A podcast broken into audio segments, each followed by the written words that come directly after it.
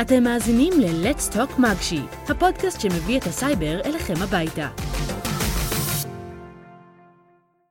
אני לידור. ואני נתי. ואנחנו הפיג'מות.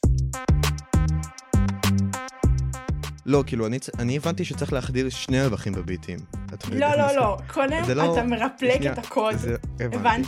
כן. אבל תגידו, מה הקטע של השם מגשי פארטי? זה כאילו המשחק מילים הכי גרוע ששמעתי בחיים. אין שום קשר בין שתי המילים. מה- שאתה עושה מה לא, לא, מילים. לא, לא.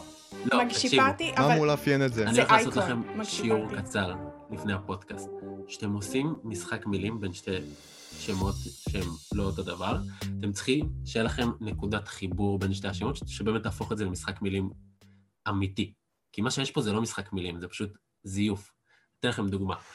כשהייתי קטן עד איזה גיל עשר, דודה שלי הייתה קוראת לי לידוריטוס. שזה בעצם דוגמה למשחק מילים מושלם, כי יש פה לידור ויש פה דוריטוס, וזה מתחבר בול באמצע. צריכים לחשוב על משהו כזה, כי השם הזה באמת מאכזב, אין שום קשר. אני חושבת שאנחנו נישאר עם מגשי פארטי בינתיים, אבל הייתה אנקדוטה מקסימה, ואני למדתי המון. תודה רבה לידור. תודה לך. טוב, אז בואו בוא נתחיל. אז uh, ברוכים הבאים לפרק שלנו במקשי פארטי, הנה פתיח, uh, כאלה. כאלה. אז אנחנו נארח את uh, נתי ואת לידור, שיספרו לנו טיפה על עבודה בהייטק, וטיפונת על הצד החברתי במגשימים. אז בואו תספרו לנו קצת על עצמכם. מי אתם? מאיפה אתם? אני נתי, מאשדוד. אה, הגעתי למגשמים כמו כולם בכיתה ט', דרך המבחנים, סיפרו לנו על זה בבית ספר. תמיד אה, הייתה לי משיכה לסקרץ', אז חשבתי, טוב, הגיע הזמן לעבור מסקרץ' לשפת תכנות אמיתית, וככה התחלתי את דרכי במגשימים. אני לידור, אני לומד ביחד עם נתי בכיתה כבר uh, שלוש שנים. אני גם הגעתי למקשים בכיתה ט', וזה נושא שממש התחברתי אליו, מחשבים ושפות תוכנה. זה גם משהו בנוסף לכך שלמדתי בבית ספר, ואני באמת יכול להגיד שהם עשו עבודה ממש טובה בללמד את זה. אחלה, מגניב. אז uh, מה אתם עושים עכשיו? שניכם סיימתם שנה שעברה, לא? כן, עכשיו אני אספר על עצמי, אני, כשאני סיימתי מגשימים, אני, וסיימתי גם י"ב על הדרך, חיפשתי מה לעשות עם עצמי, בין uh, צה"ל לשום דבר, כאילו סיימתי, אין לי מה לעשות, אז התחלתי לחפש עבודה, ומצאתי את עצמי דרך לינקדין, מגיע לחברת סטארט-אפ קטנה, שנקראת זנר, ושם בעצם אני מבלה את ימיי מאז יולי עד היום. איפה זה זנר? זנר זו, זה ממוקם, החברה ממוקמת בתל אביב במשרדים של המשקיעים, זה כמו open space של כמה סטארט-אפים. ואני בעצם עובד ביחד איתו, וגם כמוהו, אחרי שסיימתי בית ספר, ובגלל ה... שאנחנו מתמנים לצבא בצבא לתפקיד שהוא עם גיוס ממש מאוחר, אז הבנתי שיש לי המון המון זמן פנוי עד הגיוס, ואני חייב באמת גם למצוא משהו שיעסיק אותי. לי לא היה לינקדאין בזמנו, אז מה שכן אני עשיתי עד שהגעתי לזנר גם אחר כך, זה התחלתי לעשות פרילנסינג בפלטפורמה שקוראים לה אפוורק, שזה בעצם פלטפורמה שיש שם המון אנשים מכל העולם שמחפשים אנשים אחרים שיעשו להם פרויקטים בשבילם וישלמו להם כסף, ועם הידע ש... שקיבלתי במקשיבים, הייתי יכול למצוא קצת פרויקטים שגם אני יכול לעשות, וזה הדרך ממש אחלה להעביר את הזמן, עד שיום אחד נתי בא ואמר לי, תגיד לי דור, רוצה לבוא, לעזוב את ה freelancing ולבוא לעבוד בסטארט-אפ? אז אמרתי שנשמע לי מגניב, ומפה לשם אני נמצא איתו ביחד כבר חצי שנה. אוקיי, אז בוא נדבר קצת, מה ההבדל בין פרילנס ל- לסטארט-אפ? אוקיי, אז בשבילי, שאחרי כמה זמן שנכנסתי כבר לחברה סטארט-אפ וכבר הייתי סוג של יודע מה הולך שם וכבר מכיר את מה שקורה שם, אז ההבדל קודם כל בשבילי זה הבדל של שמיים וארץ, כי בפרילנסים קודם כל אתה בדרך כלל עובד לבד מול נשים, שזה יכול להיות משהו שהוא לפעמים מבאס, כי לפעמים אין לך עם מי להתייעץ ואין לך עם מי גם לדבר על דברים שאתה חושב שזה יכול להיות ממש ממש מעניין, ובסטארט-אפ אתם כאילו עובדים כקבוצה. עכשיו, כשאתם עובדים בקבוצה, זה תמיד הולך להיות uh, דבר שהוא הרבה יותר, הרבה יותר קל כקבוצה והרבה יותר גם כיפי, כי כולכם ביחד ואתם מבלים הרבה זמן במהלך היום, וגם אם אתה נתקל במשהו, תמיד יהיה מישהו שייעץ לך ויעזור לך, ובמקום להיתקע כמה ימים במחשב על ארור מסכן, אתה זורק את זה לאוויר, ויש מצב שמישהו יגיד לך, ואז כזה, יש, ניצלתי. אז uh, זה בשביל הדבר המרכזי, שהבדל בין שניהם. אז אמרתם זנר, מה, מה זה הסטארט-אפ הזה? מה עושים שם? זנר הוא, היא בעצם חברה שהמוצר הוא, אני אגיד את זה באנגלית, AI Powered Travel Assistant for Chat Apps. כמות הפעמים ששמעתי את זה. אוקיי, אני אפשט. Uh, זה בעצם בוט לפלטפורמות וואטסאפ, מסנג'ר והודעות רגילות, שאמור לעזור לנווט בחופשה או בנסיעה. מה זה אומר? מהרגע שאתם יודעים איזה טיסה יש לכם, אתם אומרים, היי, hey, זני, זה השם של הבוט, uh, אני עולה על טיסה UA90 בשעה 4 ב-15 לשלישי. ואז היא אומרת, אוקיי, אני עוקבת אחרי הטיסה שלך עכשיו. היא שולחת עדכונים, מתי צריך לעשות צ'ק אין, מה הסיכוי שהטיסה תתבטל או שיהיה דיליי, והיא גם שולחת מתי יש delay אם יש, וכשאתה מגיע ל airport היא אומרת לך מה אתה יכול לעשות שם, ובעצם עוזרת לך לעבור בקלות ובמהירות את כל המסע, בלי שיהיו לך הפתעות. אם למשל הטיסה מתבטלת, זה תעזור לך לעשות booking לטיסה חדשה, כמה שיותר מהר. אה, זה בעצם מוצר נוחות, שאנחנו מאמינים בו וחושבים שהוא יכול לעזור לכולם, במיוחד בתקופה הזאת, שקשה לטוס וקשה להתמודד עם אי ודאות. זהו, זה המוצר של זנר. בנוסף לכך, אה, עוד שימוש שיש ממש טוב לבוט, זה שמעבר לזה שהיא שולחת לך עדכונים על מצב הטיסה שלך ודברים שאתה יכול לעשות בשדה תעופה ועוד כל מיני דברים, אתה תמיד יכול לשאול אותה שאלות שיש לך לגבי הטיסה שלך. כמו עוד כמה זמן הטיסה שלי יוצאת, אה, באיזה gate, באיזה טרמינל אני יוצא, אה, מה השעה ביעד שלי, ועכשיו גם עם העידן של הקורונה, אתה יכול לבקש שאלות כמו אם זה בטוח לנסוע ליעד שלי, מה, מה הסטטיסטיקה של... אה, של הקורונה שם, של החולים, אז זה באמת product שנועד לתת לאנשים שטסים הרגשה של באמת כאילו, יש להם הכל בידיים, כל דבר שהם צריכים, יש להם. הבוט כרגע הוא רק באנגלית, אבל אה, פיתחנו יכולת מאוד פשוטה לעבור גם לשפות כמו ספרדית ועברית. מגניב ממש. סייבר. כן. סייבר. הבוט משלב גם אה, יכולות של AI ופרדיקציה, כמו שאמרתי. אנחנו יכולים לדעת מה הסיכוי שהטיסה תתעכב, לפי המון טיסות קודמות שעברו באותו מסלול, לפי המצב של האיירפורט, לפי מזג האוויר ולפי המון פקטורים שונים. אז נגיד, אה, אתם תעלו על טיסה לניו יורק, אתם תירשמו לטיסה לניו יורק ותדעו שיש לה 40% ריסק. ואתם תראו שכמה שעות אחרי יוצאת טיסה גם לניו יורק, שיש לה 10% ריסק. אנחנו יכולים להגיד לכם את זה, אחרי שאתם עושים את ה booking, וגם לעזור לכם לעשות rebooking. אה, וזה בעצם גם עוזר. עוד ב-AI אנחנו עובדים על אה, יכולת לחזות את התור שצריך לחכות בו בבידוק הביטחוני בנמלי תעופה בארצות הברית.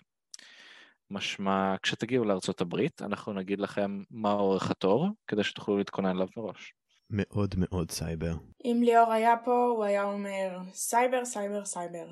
אז איך זה בעצם לעבוד שם, בסטארט-אפ? קודם כל, זה סביבה, המקום שאנחנו עובדים בו זה מגדלי הארבעה בתל אביב, ואני מרגיש כאילו המשרד שאנחנו עובדים בו זה מקום שממש אה, נוח לעבוד בו, זה מקום שממש, כל מה שאתה צריך יהיה לך שם, אה, זה לגבי המקום לעבוד בו. ו... האנשים שאתה עובד איתם, בהתחלה לי זה היה ממש מוזר, כי האנגלית שלי, כשנכנסתי לשם הייתה טיפה לא משהו, גם האנגלית המדוברת, היה לי קשה לפעמים לדבר באנגלית, לפעמים אני מוצא, קצת לא מוצא את עצמי עם המילים שאני צריך להגיד, דברים כאלה, אז זה תפס אותי קצת לא מוכן, כי התהליך שנכנסתי לשם היה יחסית מהר, אבל... אה, כי תמיד היינו מדברים שם באנגלית. תמיד, תמיד, תמיד זה היה אנגלית, בגלל שה... היה לנו בוס אוסטרלי. בגלל שה-CTO שלנו, המנהל טכנולוגי, הוא אוסטרלי, אז הוא תמיד מדבר איתנו רק באנגלית, אז גם אנחנו היינו צריכים תמיד לדבר באנגלית. אז בהתחלה זה תפס אותי קצת לא מוכן, היו המון פעמים שפשוט דיברו איתי באנגלית, ו- וחלק מהדברים לא הבנתי, אבל uh, עם הזמן האנגלית שלי ממש השתפרה, וזה משהו ש...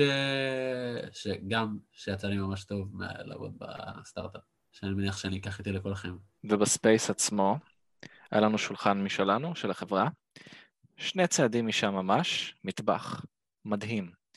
היה לנו מקרר מלא כל הזמן, ארון מלא בממתקים שאני ולידור חיסלנו פעם בשבוע, ומכונת קפה, שהתקלקלה איזה פעמיים מרוב ששותים בקפה. היה נורא נוח באמצע יום העבודה להזמין אוכל מוולט. אל תיפלו למלכודת הזאת, ברגע שתתחילו אתם לא תפסיקו. אנחנו, אני חושב שאכלנו בכל המסעדות בתל אביב מהמשרד, זה היה נורא נהדר. אני מתחרט, אני מתחרט על השנייה שהורדתי את האפליקציה הזאת. נכון מאוד. מסר לאומה. כן. בשלב מסוים זה גם היה בלתי נמנע, כי גם אם אתה לא היית מזמין, אז מישהו אחר היה מזמין, ובשנייה שמציעים לך, אתה לא יכול פשוט לסרב. כזה, אתה רוצה להזמין מ... כן. אתה אפילו לא שומע את השם של המקום וישר, כן. זה הגיע לרמה כזאת שימי ראשון היו ימי חומוס, והיינו מזמינים בחומוס אה, אבו חסן פעם בשבוע. אז בואו נדבר טיפה על מגשימים. איך החוויות משם תרמו לכם בעבודה? אוקיי, אז, אז אני יודע שאומרים לכם את זה הרבה, אבל יש משהו שצריך שתשימו לב אליו, שתי דברים שאני צריך שתשימו לב אליהם, וזה בעיקר לחבר'ה הצעירים של מגשימים. תעריכו את גיט, תחקרו כמה שיותר על גיט, גיט, גיט, גיט, כי, כי אתם לא יודעים איפה זה הולך ליפול עליכם בעתיד. ולגבי קונבנציות, אם אתם רוצים שיעריכו את הדברים שאתם כותבים, וזה נפל עליי המון שלא השתמשתי בקונבנציות, ואנשים מסתכלים על הקוד שלי ו- וכזה, מה? זה, הקוד עובד, אבל מה, מה זה, מה הולך פה? אז גיט וקונבנציות, כמה שיותר תתייחסו לזה, אם אתם רוצים שיעריכו את הקוד שלכם ואת הדברים שאתם עושים. ובנימה זאת, אה, אני רוצה לומר לחניכים שלי, אה, אמרתי לכם, יא אפסים. אני אשמח להקדיש את המסר הזה לכל חניכי כיתה י' שאני רבה איתם באופן יומיומי על קונבנציות. אז uh, תודה לידור שהעברת את המסר הזה. אנחנו היינו שם בדיוק באותו מקום. גם אנחנו אמרנו, למי אכפת מהדבר הזה? אף אחד לא שם לב, בטוח יבינו את זה, אבל זה פשוט בא אלינו מאחורה ונפל עלינו. אז תשימו לב לזה. אני אחדד את לידור. היה לנו מישהו בחברה שנקרא דניאל. עזבו שהיו לנו ארבעה דניאלים בחברה, אבל זה דניאל מספר 2. הוא בא ומסתכל על הקוד, על הפול ריקווסט שלנו, לפעמים, וכותב comments. אנחנו קוראים לזה דן comments. יום אחד, לידור עשה pull request של 40 שורות, הוא קיבל 20 comments, כל אחד מהם קונבנציה אחרת, כל אחד מהם אה, כתבנו שם ב TypeScript, אז אה, אל תשתמש ב forEach, תשתמש ב map, זה הסינכרוני, זה לא הסינכרוני. Uh, למה הגדרת את זה פה, תכניס את זה לקובץ utils, למה הפונקציה הזאת פה. קוד איכותי, כן. כפי שאתם שומעים. ואז לידור היה צריך לשבת יום שלם ולתקן את הקוד שלו. וגם לי זה קרה, המון. קונבנציות וקוד יפה זה הדברים הכי חשובים לדעתי שלמדתי לעשות שם, חוץ מזה שלמדתי בכללי המון דברים. עכשיו איך מגשימים תרם בעבודה, ולא ה... אין לי כוח להגיד שהיה במגשימים. מגשימים סוג של הכינו אותנו לעבודה על פרויקט שהוא כאילו שהוא לא רק שלי, שהוא לא לבד, הם כן הכשירו קצת על גיט, וגם אני מדבר על uh, תקשורת בין אנשים. נגיד, אני הייתי רגיל לעבוד לבד המון, ובפרויקט בי"ב ובסוף י"א למדתי לתקשר עם הפרטנר שלי ולעבוד יחד איתו הרבה יותר, ויצא לי ימים שלמים לשבת עם לידור או עם עוד מישהו בעבודה, ופשוט לשבת על קוד, לעבוד, לעבוד עליו, לחרוש אותו, לתקן אותו, לבנות מחדש, וזה היה ימים כיפים. לאכול אלף עוגיות בדרך. כן, לאכול אלף לוטוסים בדרך, וכן, זה עוד דבר נורא חשוב בהייטק בכללי. זה גם משהו, השנה השלישית במגשימים, שאתה עושה פרויקט, יש במקום מסוים אופציה לעשות את הפרויקט הזה לבד, הם, הם מה זה מנסים להימנע מהמקומות האלה, אבל ברור לי, כמו תמיד, שיהיה אנשים שיעדיפו לעשות את הפרויקט שלהם לבד, הם יעדיפו לא לעשות את זה עם מישהו, כי הם כזה, מה, אנחנו צריכים עכשיו להיות תלוי במישהו אחר, ולהיות תלוי בעבודה של מישהו אחר, אז אני מציע לכם, אל, אל תלכו למקום הזה של לעשות את, ה, את פרויקט לבד, כי אני יודע כמה זה באזור הנוחות, ו, וכמה זה סבבה לעשות את הפרויקט לבד, כי רק אני מבין את מה שאני כותב, ומה אני צריך עכשיו שעוד מישהו יסתכל ושעוד מישהו יבין, אבל זה, זה כאילו, השנה השלישית זה כאילו מקום מושלם ל, ל, כביכול להדגים איך זה קורה בחיים האמיתיים. גם אם הפרויקט שלכם לא, לא משהו שיעשו אותו אולי בחיים האמיתיים, זה פשוט כאילו מושלם בלדמות איך משהו בקטנה אמור להיראות בחיים האמיתיים.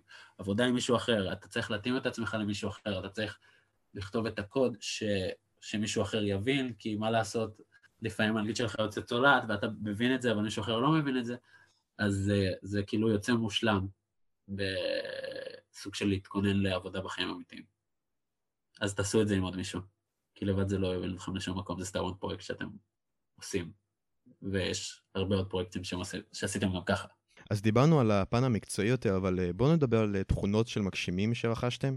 אז uh, במגשימים נותנים לנו, היו נותנים לנו המון דגש על uh, ניהול זמן ועל ללמוד לבד. שתי תכונות נורא חשובות שרכשתי, את הללמוד לבד רכשתי במגשימים, את הניהול זמן לא. וזאת הייתה טעות גדולה. למה?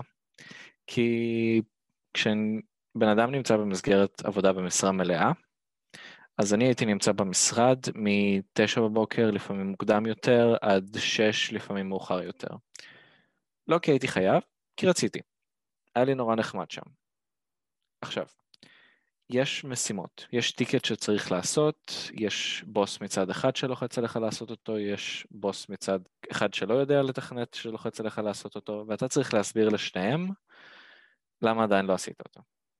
דוגמה מהעבודה שלי, הייתה משימה גדולה מאוד על קונקשנס uh, של טיסות, אתם מכירים שטיסה נוחתת במקום אחד ואז טסה ממקום אחר, אנחנו כזנר צריכים לדעת להתמודד עם זה. עכשיו, למה זה היה משימה גדולה? כי לפעמים טיסה נוחתת במקום אחד ואז, אף, ואז יוצאים ממקום אחר, לפעמים באמצע טיסה יכולה להתבטל, לפעמים ההודעות לא בסדר הנכון, בקיצור משימה ענקית. מצאתי את עצמי באמצע היום, יושב עם לידור וצוחק, אבל אז אני צריך לסיים את המשימה עד מחר.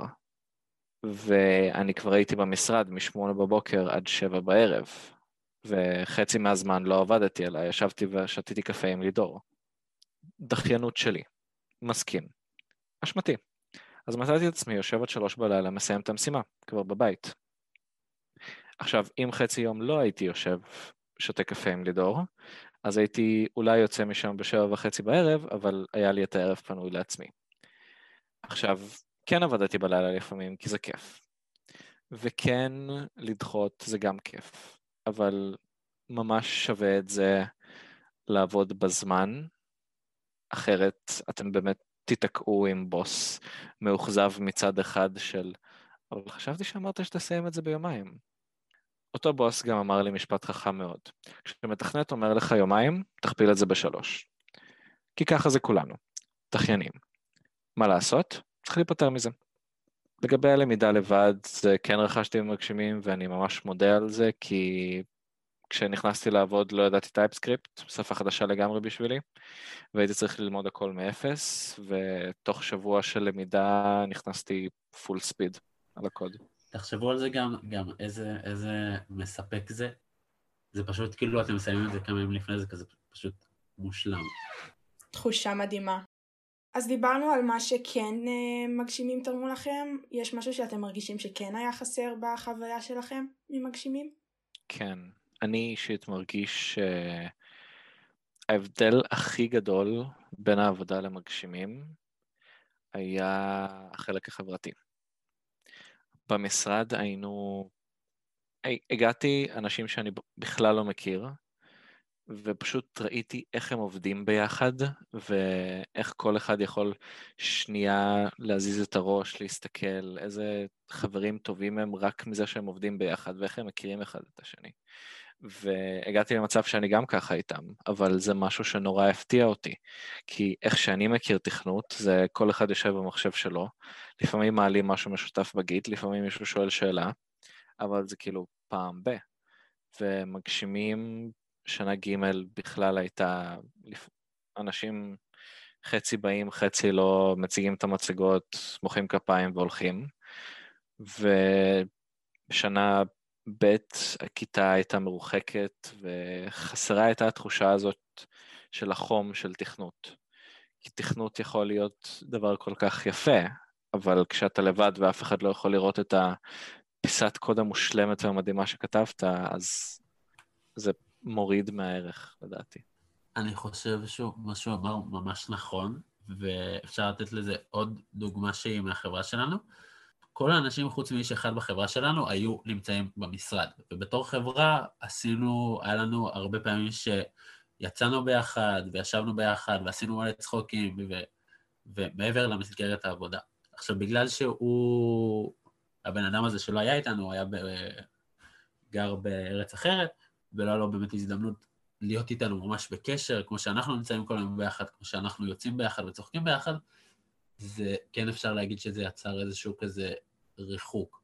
ואני חושב שבשלב מסוים החברה שלנו, כאילו התגבשנו ממש בתור, בתור חברה שבשלב מסוים אתה חושב לעצמך שגם אם אנחנו לא נמשיך לעבוד ביחד, ולא נמשיך לעבוד ביחד כי יש את כל העניין הזה של הצבא, זה באמת האנשים שאתה רוצה לשמור איתם על קשר לכל החיים.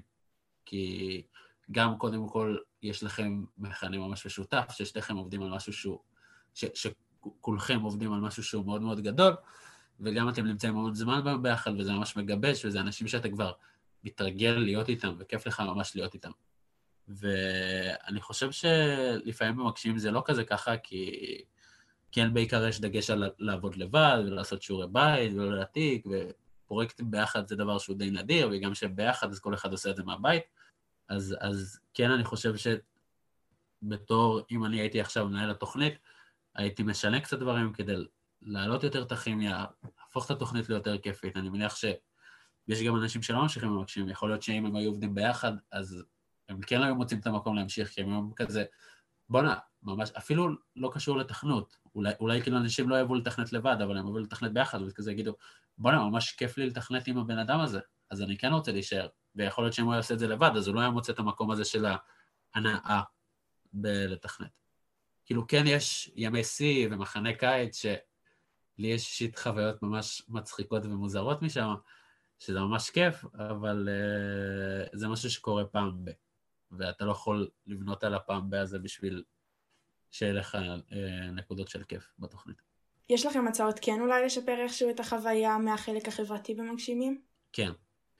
קודם כל בשבילי, לפי מה שאני זוכר, כל פעם בתחילת שנה, ההיכרות בין האנשים בכיתה היא לא הייתה כזאת, אה, כזאת במקום וכזאת מגבשת, זה היה יותר כזה, כל אחד יגיד את השם שלו ויאללה מתחילים ללמוד, חוץ ממדריכה אחת שממש אהבתי, שהיא באמת הייתה ממש, היא, היא עצמה הייתה ממש חברתית כזאת, ומדברת ויוצרת את הקשר בין התלמידים, ומבחינתי זה הדרך הכי טובה.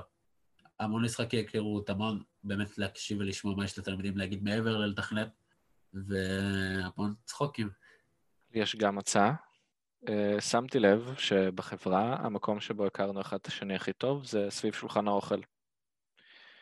מגשימים כן, יש הפסקות, כולם אוכלים, אבל איך שאני הכרתי את הכיתה שלנו, זה שלושה אנשים הלכו לקפיטריה, שלושה אנשים ישבו ולא עשו כלום, בי"ב חלק הלכו לקנות אוכל, חלק ישבו ולא עשו כלום, אני לא מכיר את השמות של... חלק לא באו. כן, חלק לא באו. אני לא מכיר את כל השמות של הילדים שהיו איתי בכיתה י"ב, מגשימים. שזה שלושה שאני מכיר אותם בפנים, אני אולי דיברתי איתם, אבל אני לא יודע איך קוראים להם. אשמתי, מסכים, אבל זה לא היה קורה אם כולנו היינו יושבים ואוכלים יחד. לא רק מזה הדוגמה, נגיד uh, הקורס שלי בגמא, החלטנו להיפגש יום אחד. כולנו באנו לתל אביב, כולנו ישבנו לאכול, ואני מרגיש שאפילו לפני שהתחלנו את הקורס, אנחנו התגבשנו ויצרנו חברויות שם. והחלק הזה של לשבת ביחד סביב שולחן אחד, לאכול, כי אוכל זה נורא חשוב, ולדבר, זה יגרום לאנשים לדבר על עצמם יותר, וזה מה שחסר במגשימים. כי כל אחד מדבר על הקוד שלו, ועל מה שהוא עושה, ועל השיעורי בית שהוא עשה, אבל לא על עצמו באמת. אין ספק שאוכל הוא מאפיין חשוב בקירוב בין אנשים. זה גם נראה לי הוכח פסיכולוגית, אם כאילו אתה אוכל ביחד עם מישהו אז אתם מרגישים מחוברים יותר, משהו כזה? זה די הגיוני. כן, אוכל זה טעים. אני חושב שאתה, אם אתה עושה כל דבר ביחד עם מישהו, זה, זה אתם מרגישים יותר מחוברים. אני לא חושב. זו שאלה אתה- יותר עמוקה ממה שאנחנו אמורים להיכנס אליה פה בפודקאסט. כן. אז לסיכום, יש לכם איזה משהו מעניין לספר לנו ככה מה, מהעבודה? אז כן, יש לנו סיפור אחד מצחיק. אה, הסיפור מסופר על אה, בן אדם ששמו אולקסי, והוא חי באוקראינה. אולקסי התחיל לעבוד אה, שבוע לפני שאני התחלתי, ביולי, ועד היום, כמעט עד היום, אף אחד לא ראה אותו. אולקסי הגיע מ-Upwork, אתר של אה, פרילנסרים, שדיברנו עליו קודם, ודניאל, הבוס שלנו, החליט שאוקיי, הוא כבר עשה לנו כמה עבודות, בואו נזכור אותו, הוא נראה אחלה מתכנת. עכשיו, כשדניאל ניסה לעשות ראיון לאולקסי כדי להתחבר, לה- להתקבל לעבודה, אולקסי סירב להדליק מצלמה. אוקיי, הוא תירץ את זה כפרטיות או משהו, זרמנו. חמישה חודשים אחרי, כל פגישה שהייתה, כל שיחה איתו, הוא לא הדליק מצלמה. הוא נשמע כמו ילד בן 12. הוא טוען שיש לו ילדה בת 8, ואנחנו גילינו את זה באמצע ולא הבנו. איך לילד בן 12 יש ילדה בת 8? הקוד עצמו של אלכסי היה כל כך לא קריא, והביא איתו כל כך הרבה בעיות, שבסופו של דבר הוחלט לפטר אותו. אבל, אנחנו עדיין לא בטוחים הוא אשכרה בן אדם. כי, כאילו, הקול שלו היה כל כך רובוטי ומונוטוני, שיום אחד שאלנו אותו, אלכסה, תגיד, מתי אתה מסיים את המשימה הזאת? ואז הוא אמר, maybe one day, maybe two days, or one day, or two days, maybe three, maybe two, משהו כזה. ואני ולידור פשוט מתנו מצחוק בחדר ישיבות אחרי שהוא עשה את זה.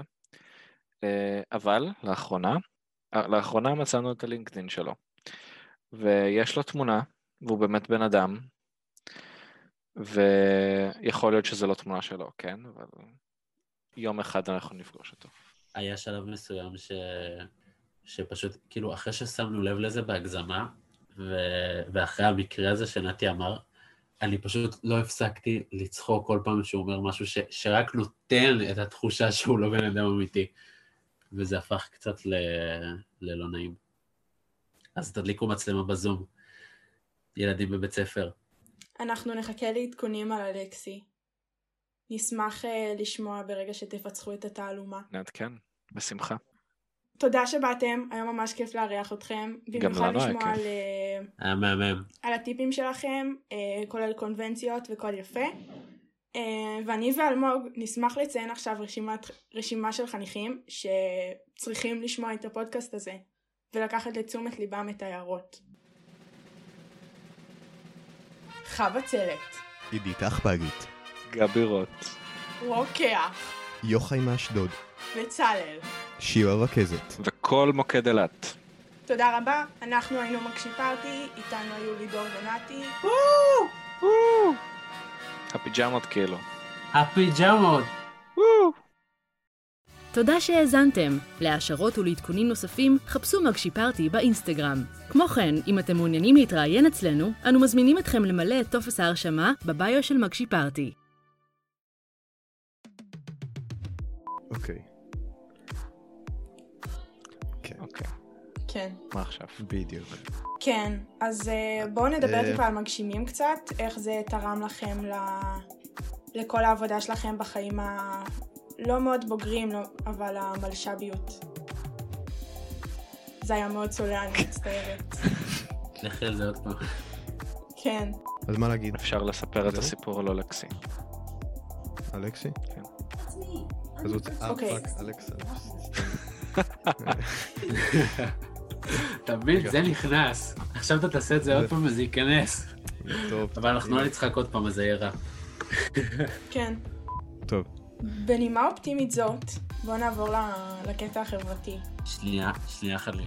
בוא נעשה איזה מתיחה לידור כשהוא חוזר. כבו מצלמות פשוט, כבו מצלמות. לא, בוא לא. די, נו. חשבתי שיש לך דבר לעשות עד שמונה. פליז, נו. לידור היה עם האוזניות כל הזמן. אתה יודע את זה?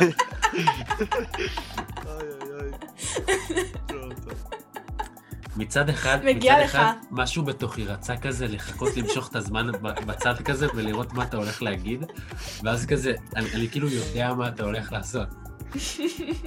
עצוב מאוד. זה לא עומד. להיכנס לפרק. זה עומד להיכנס לפרק. אני שמחתי עליך. אני מתנצל מ- מעומק ליבי. אז לעשות את זה. אוקיי. אז לסיכום, יש לכם איזה משהו מעניין לספר לנו ככה מה- מהעבודה? אה, כן, יש לנו סיפור אחד אה, נורא מצחיק שקרה לנו. הסיפור הוא על... אה, איך לידור מיואש. כן. לא, אני לא זה- מיואש, זה פשוט כזה מצחיק, הכל קריין שלו, אני לא יכול. אוקיי. הוא פשוט, הוא פשוט, הוא מדבר, ואז, ואז שהוא נכנס ל, ל, לפודקאסט הוא כזה, אז uh, לסיכום. זה פשוט, אני אפילו לא, לידור. אני מרגיש שאני לא עושה את זה טוב. יפה. זה לא ייאוש, זה פשוט מצחיק ברמות. אוקיי, אני אפשר- להתחיל מחדש. לך על זה, אני אני 20 אני לא במטותא. מכם.